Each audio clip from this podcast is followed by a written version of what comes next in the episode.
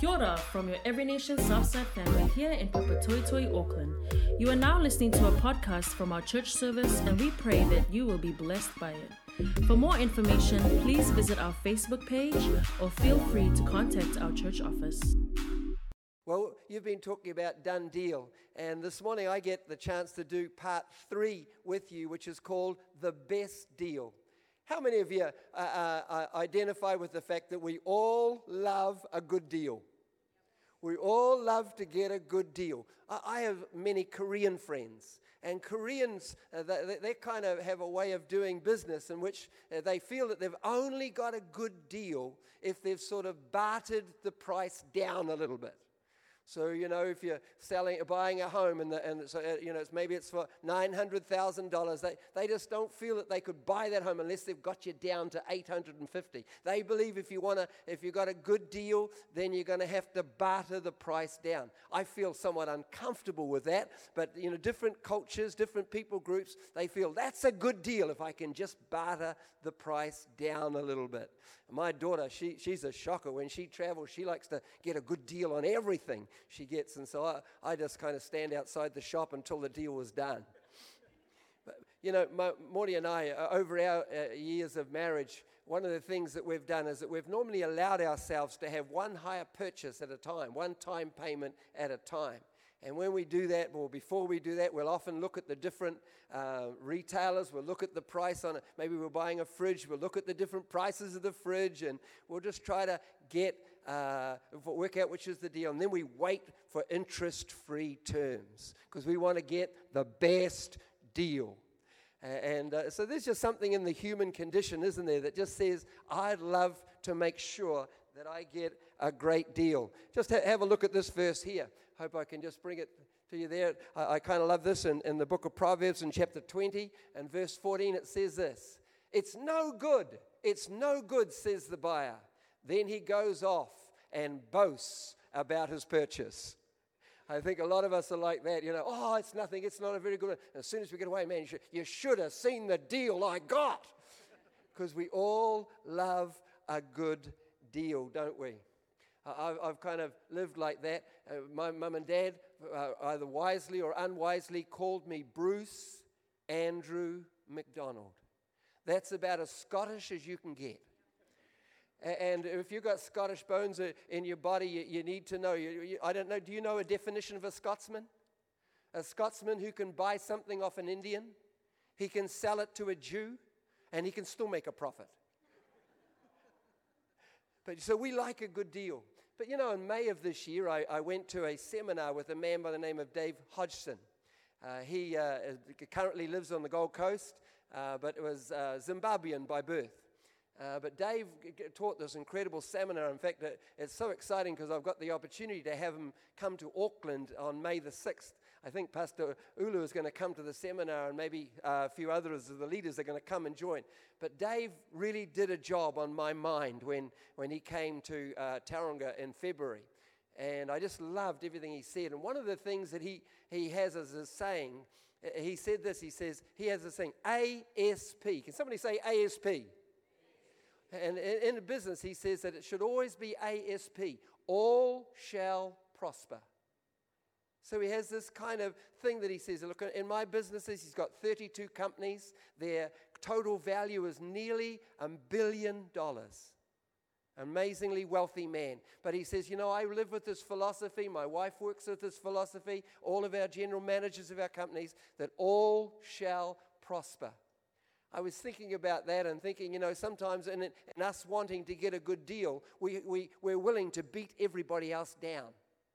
But he says, you know, if we, if we have a philosophy of all shall prosper, it's almost like everybody wins. Everybody can gain. And he says, you know, if we're willing to share and to care with our resources, there is almost an unlimited amount of resources on planet Earth.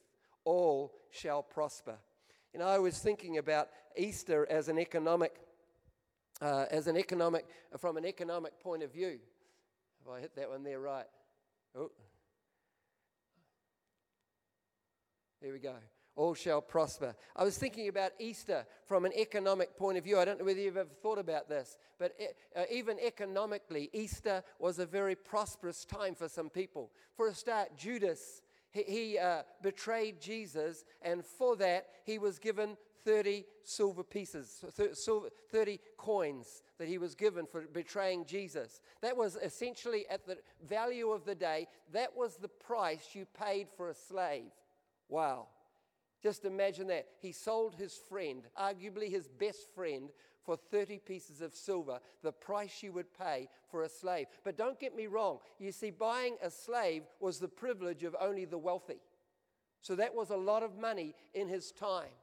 And then we know the continuing story how after uh, that Jesus was taken into captivity and, and was facing his trial, Judas felt bad about it. And so he goes back to the temple and he wants to give them back the money. He wants to say, Listen, I betrayed an innocent man, is the way he said it.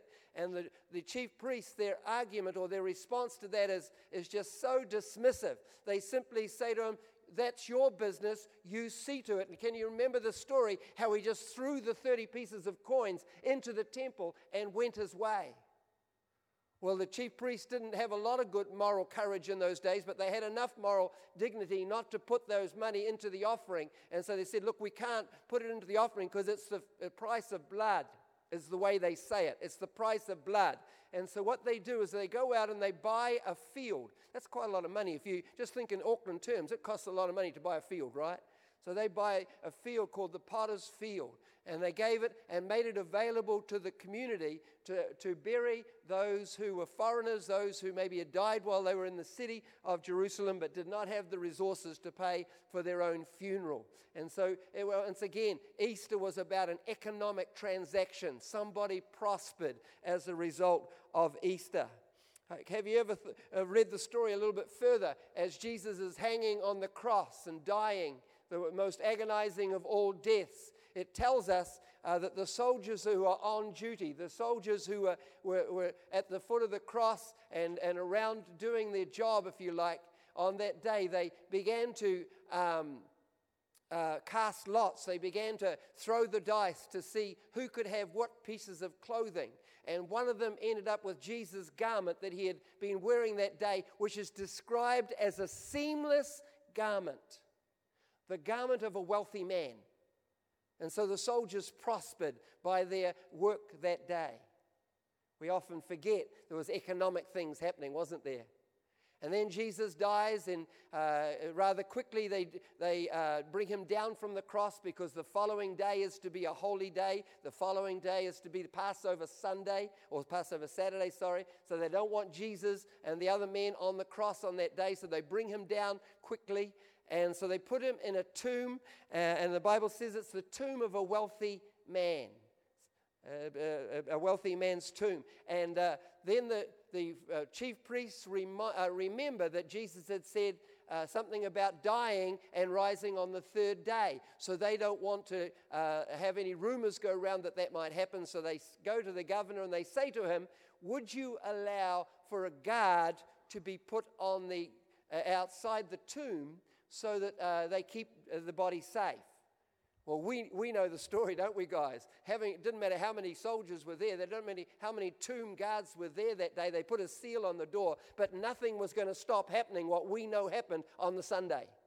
Nothing was going to happen that day because an angel turned up, and his intent is to open the door, uh, uh, to roll away the stone because he knows it's Resurrection Sunday. Well, when those tomb guards saw the angel, the Bible says they just fainted right away. They fell down on the ground, is the way the Bible said it. We would say they fainted. And then when they finally did get up, they go running back into the city. Eh, how many people remember that part of the story? And so they go running back into, this, into the city and they go and visit the chief priest and said, You just would never believe what just happened. This angel came, he rolled away the stone. And then, if you read what the scripture says, in fact, maybe it's time that I turned out Bible. So, if you did bring a Bible with you this morning, why don't you just open it with me for a moment and have a look at it? And this is what, the way it describes it uh, in, in Matthew chapter 28. No, sorry, Matthew chapter 27. Let's just go down almost to the end of the chapter in verse 51. And I just want to read it to you momentarily because it's quite good. Uh, then behold, the veil of the temple was torn in two from top to bottom, and the I think I've given the wrong verse there. That shouldn't have done that. Uh uh I hate to. You ever do that? I'm sure you don't. I'm going to get it right if I can. Maybe I'm not going to get it right. No, I'm just going to have to tell you the story. I, I, maybe I should tell you the story. At, at, at uh, 8 o'clock this morning, I was about to print out my notes for the service this morning, and it disappeared off my computer. It was a miracle. No, it wasn't. It was a disaster. So I had to rewrite them so some of the scriptures are not there clearly. So, so these guys go back into the city and, and they tell the, the chief priests what has happened. And the Bible tells us this it says, and they, the chief priests paid them a great sum of money to tell a story that the, that the disciples had come and stolen away the body of Jesus. Once again, an economic transaction took place. Some people were prospered by Easter. Wow. And then, have you ever thought of the part of the story? And that's where I was about to read in, in verse 51, and maybe I should now. Now, behold, the veil of the temple was torn in two from top to bottom, and the earth quaked, and the rocks were split, and the graves were open. Look at this, guys. We, we sometimes read over this part of the story, and, and we don't even notice it. The graves were opened, and many bodies of the saints who had fallen asleep were raised. Somebody say, Wow. That is amazing. Many uh, uh, bodies of the dead, or righteous dead, were raised. In fact, that gets me so excited. I, I could say it backwards. Wow. Amazing situation. And, and look, well, that's not such an economic transaction, but can you just realize this, uh, uh this incredible unloosing of power that took place uh, at that moment of time? That not only was Jesus, uh, the power of Jesus, going to be resurrected by that power, but righteous dead who were waiting for that time, righteous dead who were you know, lying uh, dead in the tombs, suddenly their, their graves are open and they rise up and they begin to walk about and they're seen by many people within the city. And I want to add something that the Bible doesn't say they never went back to the tombs. It was over. Death was finished for them. Anyone get a little bit excited by that? That's why I think that that's you know that's the done deal. That's the best deal you can have. For them, the waiting was over. For them, they were part of the first fruits that's talked about in 1 Corinthians 15. For them, it was time to go home. Resurrection Sunday, uh, or, or Resurrection Saturday in that case, happened for them. I would have to say to you, that's a great deal. Praise the Lord. That is a great deal. And then let's just talk about us for a moment. What did Easter purchase for us? You see, the Bible says the wages of sin is death. It's an economic term that's used, that Paul uses there to describe the problem that you and I had with sins that were so great, with a debt that was so enormous that it could not be paid off. There was no way we were going to satisfy the creditor, no way that we could satisfy that which we owed. And on that wonderful day, aren't you so glad Aren't you so glad that Jesus died and rose again for us so that sin could be forgiven, our lives could be cleansed, so that we could have our names put in the, the, the book of life, so that we could uh, have an eternal destiny in a place that is so magnificent I can't find the English words sufficiently to be able to describe it to you? and that we can have a relationship with God which is not only never ending, but it's all empowering. What a transaction. And no, it's the best deal I could ever have, have, to you about. It's the best deal that I have ever received in my life, is what happened on Resurrection Sunday when the price was paid. It, Resur- Easter weekend, when the price was paid, my sin was forgiven, and I was given a second chance because you see, I grew up in a Christian home. And the one thing that I knew above all else was that there was sin in my life. From as low, early as I can remember, I was taught the Ten Commandments Thou shalt not lie, but I knew I had lied. I, would read the Ten Commandments and it said, Thou shalt not covet. And I knew that I had wanted what everybody else had. The Bible says, Thou shalt not commit adultery. And I knew I had thought and done things in my life which were not sexually pure and not sexually appropriate. And so I needed Easter weekend bad because the wages of sin is God. But the gift of God is eternal life. And that's why it's so good to talk about a done deal today. It's so good to talk about the best deal that we can possibly get. You know, never forget, people, never forget that the, the veil was torn in the temple. Never forget that that curtain was ripped from top to bottom when God said, I'm not going to let a separation happen any longer. No longer will I be contained in a box in the center of Jerusalem. No longer will I be contained behind a curtain that holds people out and keeps me away from people. It's time for me to be able to connect with human beings. No longer do I want to call them servants, I want to call them my sons and daughters. It's the best deal that's on offer. It's the best deal I can imagine. But this morning, I want you to know that deal didn't come cheap. That deal cost something. And I want you, if you have your Bible still open, maybe you can come back from uh, verse 51, which we were just reading. Can I take you back to verse 42? In verse 42, it says this. Oh, I'm going to read verse 41 to give us a bit of context. It says, Likewise, the chief priests also, mocking with the scribes and the elders, they all got in on the deal. He saved others, himself he cannot save. You know, you need to know that the only way all of those good things that I just talked about could happen is that Jesus had to realize that the transaction that he was about to enter into, the transaction that he was about to engage in, was going to cost him everything. He had, within him, he knew he had the power, the potential, and the willingness to save you and me. But the only way he could do that is he could not save himself. It was an either or. He had the option to save himself. He said uh, it himself, he said, I can call on, on, on, God and he will send 12 legions of angels right now if I ask him to. But he never entered that prayer. He, he knew others he could save, but not if he chose to save himself. And guys, I don't, this is not specifically the, the, the, heart of our message and our time together this morning, but I want to say there will come times in your life where it will be exactly the same for you. That if you have a desire and a willingness to help others, to save others in some situation, you will have to make the transaction that says, I can save them, but to do it, I cannot save myself. I think we watched, uh, some of you might have watched last night. We didn't take the time to watch it. I've watched it once. I don't know if I'll ever watch it again. Hacksaw Ridge. Incredible movie of a man who made a decision that even if it cost his life, he was going to keep going out onto that battlefield and he was going to keep dragging soldiers back and letting them down into a place of safety. I think, was it 47 in one night? Some astonishing, astonishing feat of self sacrifice where he constantly, again and again, threw himself back into a place of Im- immense danger with one purpose in, in, in his mind to save others, realizing that to save others, it may mean he could not save himself.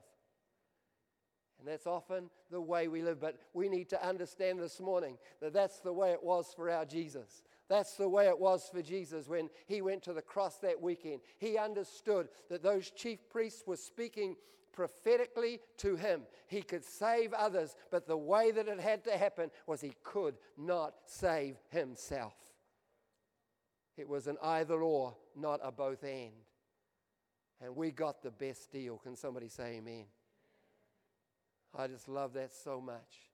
There were so many people that won I love what Dave Hodgson said. I'm going to say it again ASP, all shall prosper. If, if that is true, if that's possible in business, and uh, for those of us who get to, get to that seminar and hear Dave in a few weeks' time, we'll hear him say it again all shall prosper. That's the way the kingdom of God works.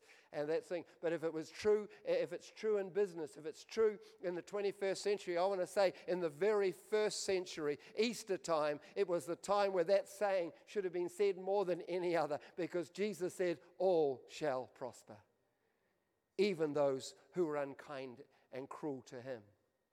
All shall prosper. So, you know, we got our sins forgiven and the price was enormous. But as we're just talking today, I just want to just mention to you, I hope that I've not going too far ahead of myself there. And you know, the Bible uh, tells us this great verse, and I'll come to it in a moment, but just as we do, when, when that happened, we received a power in our life that we did not deserve. It had to be a gift. Why? Because it, could, it was more than we could afford to pay. You see, if you could pay for something, it means that you have something of equal or greater value with which to purchase it. It is only possible to buy something if we have something of equal value or we have something of greater value. But if you look at this verse here, it says, For by grace you have been saved. And this is not of yourself, it is a gift. Can somebody say, It's a gift? It's a gift because there's no way that we could afford to pay it. If we could buy grace, it means that we have something of equal value or greater value with which to purchase it. We do not have anything that's, that has an equivalence of value to grace. I need somebody to say amen. But you know, sometimes when we talk about this little thing called grace, we, we miss some important qualities about it. And in the, in the Easter weekend, one of the wonderful things is we received a power in our lives that we do not deserve. For by grace you have been saved. But notice there it says, For by grace you have been saved. It doesn't say, For by grace you have been born again. At 14 years of age, I went to a camp. I guess there's just dozens and dozens of kids at camps all over New Zealand. I know that one of our neighbors, they're not a, a church going family at all, but uh, he was just leaning over the fence talking to my son in law yesterday, uh, the day before yesterday, sorry, and he says, Oh, my daughter's gone off to an Easter camp. And I'll just tell you a little bit about how they're not church people at all because he said, you know, yesterday, she texted me yesterday morning. She said, Yesterday, Dad, they did this thing for two hours. I'm not sure what it was. She, it wasn't prayer. He didn't even know it was, they were just worshiping God. So they're not church people. But I, I, I just I can't wait to see that young lady when she comes home. I say, Lord Jesus, do it again. But I went to a camp at 14 years of age, and, and when, I, when I gave my life to Jesus at that time, everything changed, and I received a power that I did not deserve. But you know, sometimes when we talk about this thing, grace, there's a little bit of, I think, a bit of a problem. I think the church has an uncomfortable relationship with grace. And one of the things that I think has caused that uh, discomfort with grace is that we have all grown up with one definition for grace, which I would like to talk with you a little bit about this morning. And, and just give me a nod. You don't have to put your hand up, but give me a nod if the, the way you've heard grace described, or maybe even the way you've described it to others, is you say that grace is God's unmerited favor. A lot of us have heard that term. And uh, I want to say this morning, I'm not persuaded that is the best definition that we might give to this thing called grace. Because you see, for, it says, For by grace that we have been saved, not by grace we've been born again. Because if we say by grace we've been born again, it means that grace did something back in the past. But the word says, For by grace we've been saved. And if you look down the bottom, you'll see that the word saved there is the word sozo. Can somebody say sozo? That's the Greek word that's used. And sozo is translated numerous different ways in the New Testament. It's translated, yes, as being saved. It's also translated as healed. When somebody got healed, they said they were sozoed. Uh, another place that said when somebody was made whole. Remember the woman with the issue of blood? She goes and she goes up behind Jesus. She touches his garment, and the Bible says she was sozoed of her condition that very hour. Wow! It also means, so it means to be made whole. It also means to be delivered. And it also means to be made complete. It's an amazing word. And as you use those thoughts, it suddenly means, hang on, for by grace we have been saved, we have been sozoed. It means it's not just something that happened back there at that moment when we first met Jesus and our sin was forgiven and we were given new life. It's something that needs to be happening all the time. No wonder Paul starts off every letter virtually he wrote, I think, bar one, by saying, Grace be unto you. And as he gets to the end of the letter, he finishes off by saying, Grace be unto you. He launches every letter and he concludes every letter with these little words, grace. He wasn't just saying, listen, you're going to, you need grace because you're going to, you could be born again. He says you're going to be, need grace because you, it's going to be what you're going to be saved. We get a power we did not deserve. That's the best deal. So why have we used this term? Uh, you know, um, Grace is God's unmerited favor. The problem with using that, I want to just tell, oh, let me just stop right now.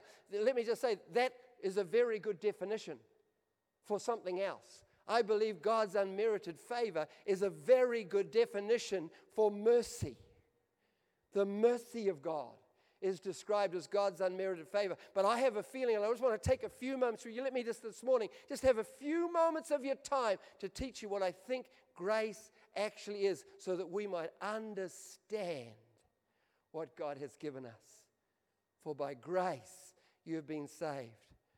So I want to give you that. Before I do, I just want to confirm you. Say, oh, I'm happy with that definition. Let me just ask you some questions this morning and challenge our thinking around this thing called grace. Just very, very quickly, can I just put that up for you?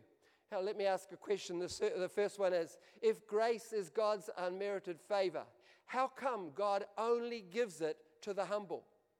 The Bible says God resists the proud, but he gives grace to the humble. Now, if grace is God's unmerited favor, doesn't that just mean that everybody should get it? But God is very selective. He only gives grace to one kind of person. He gives the kind of to the grace to the humble. I don't think it's our definition has been the most helpful thing to us. Let me give you question number two. If grace is unmerited favor, how is it possible that we can fall from it? He says, For you have fallen from grace. If grace is unmerited favor, how could you forfeit? Surely it's a catch all. Surely it sits at the bottom there and everybody can just get it whenever they need it for whatever they need at any time. It just is a catch all for everyone. But the Bible says that you can fall from grace. Here's a question. Let's just think about this one for a moment. If grace is unmerited favor, why does the Bible tell us that Jesus was full of grace? Wow. He was full of this thing called grace. Is anyone here bold enough to say that Jesus needed God's unmerited favor?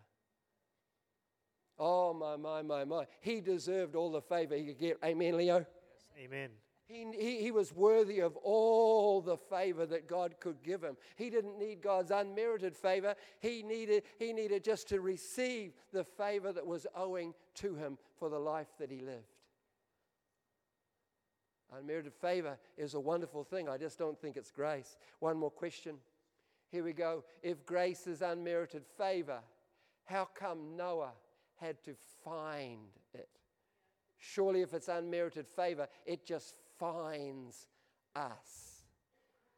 But it says Noah, but Noah found grace in the sight of the Lord. And if you just got your mind going this morning, you're just thinking about these things, why uh, do you have to find it? Let me tell you, it's not because grace is lost, it's because grace is hidden. It's not lost, it's hidden. And so you need to find it for the circumstances that you're in. And whatever you're facing today, I want to tell you there is nothing that you could face right now at this time in your life and this circumstance that can go beyond the grace of God to help you in the time of need. So amazing. So let me just take a moment and give you a different definition for grace, if that's all right.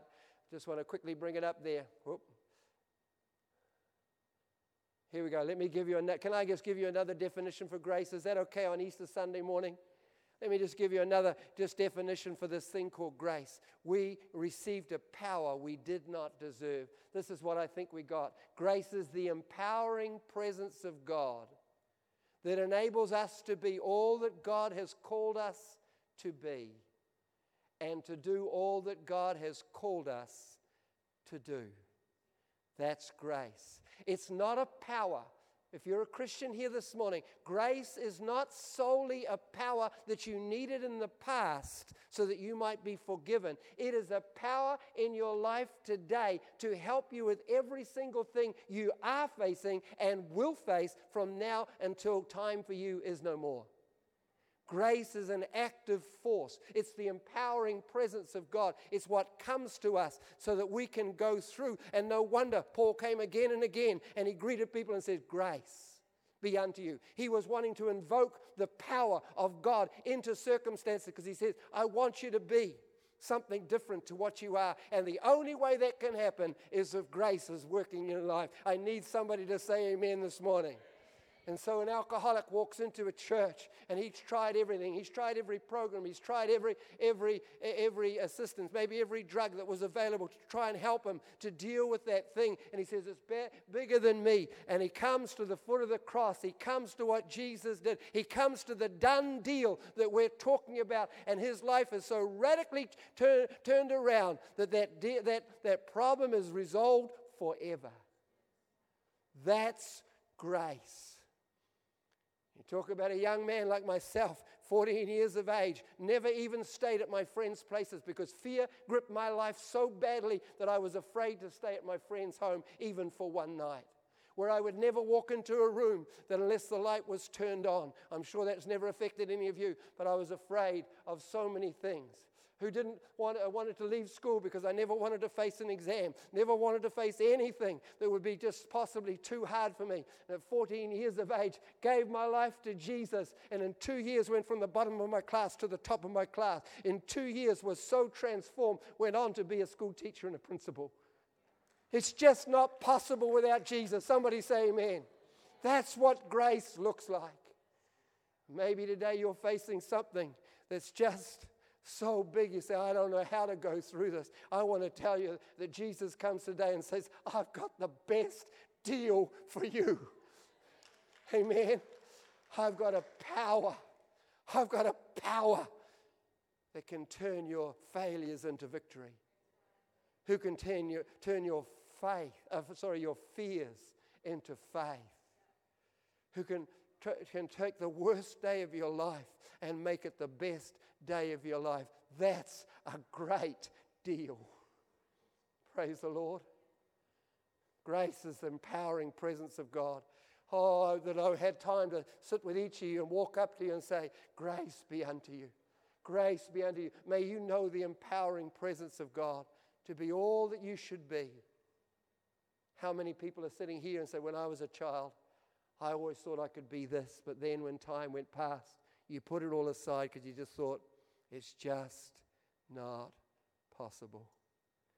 God wants to come to you today and say, When I went to the cross, I couldn't save myself, but I saved you. I want to give you the best deal. I want my empowering presence to be in your life so you can be all that you should be and do all that you should do. I want to just let's put it up so we can just see it together. Now that's a great deal. So the near the end of Paul's life, the Apostle Paul, we, we, uh, you know, we all probably know him. Uh, I, I love the man so much just by having read things about his life. And, and I, I, read again and again how uh, that all the amazing things he did, preached the gospel on three continents, started churches all over the known world at that time. And I read about him and I think, wow, Paul, you were so amazing. But I just want you to read what Paul says about himself. Let's just look at it together. Can I just read the words for you? Paul says, I am what I am by the grace of God. And his grace toward me was not in vain, but I labored more abundantly than they all. Yes, not I. Yet not I, sorry, not yes, not I. Yet not I. Can somebody read it with me? Yet not I, but the grace, grace of God which was with me. How did he do it? Quickly, as we finish this morning, I want to take you to 2 Corinthians chapter 11. Just uh, very quickly, if I could just take you to one more scripture. I think you're going to love this one. If you get there, would you say, Ooh, ah, just let me know you're there. 2 Corinthians chapter 11. And let me just read some verses. I'm not even sure where I want to start, but I think we'll find something that'll just make you amazed. Verse 22. This is what Paul wrote. Just listen to me as I read it, family says, Are they Hebrews? So am I. Are they Israelites? So am I. Are they the seed of Abraham? So am I. Wow, Paul's got on a roll here. Are they ministers of Christ? I speak like a fool. I am more, in labors more abundantly. And now he begins to roll into it, team. Just come with me on, on a journey as we look at Paul's life. In stripes above measure, in prisons more frequently, in deaths often. From the Jews, five times I received 40 stripes minus one. Do you know why they always gave them 40 stripes minus one? Because, uh, in other words, 39 stripes. You know why they always gave them 39 stripes? Because 40 stripes nearly always killed a man. Jesus got 39 stripes, right? But he got it only once. Paul got it five times, family. Five times it happened to him. This man who was just relentless in his pursuit of God and his will for his life. Three times I was beaten with rods. Once I was stoned. Three times I was shipwrecked. Well, that would do me, and I can't stand cold water. I'd be gone after one of them. A night and a day I've been in the deep, in journeys often, in perils of water, in perils of robbers, in perils of my own countrymen, in perils of the Gentiles. Are we getting the picture, family?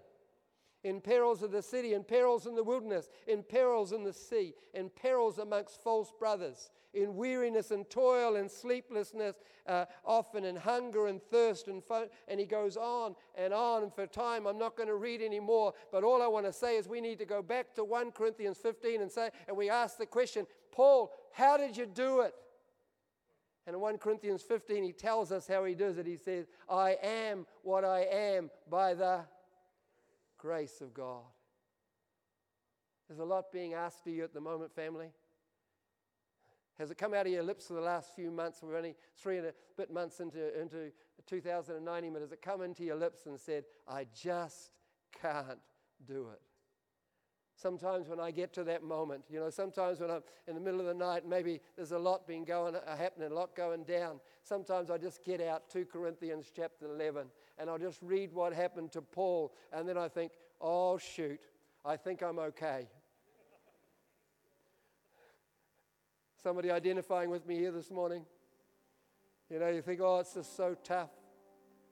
It's just so difficult. My boss is a stinker. Three people got promoted this month ahead of me. I am what I am by the grace of God.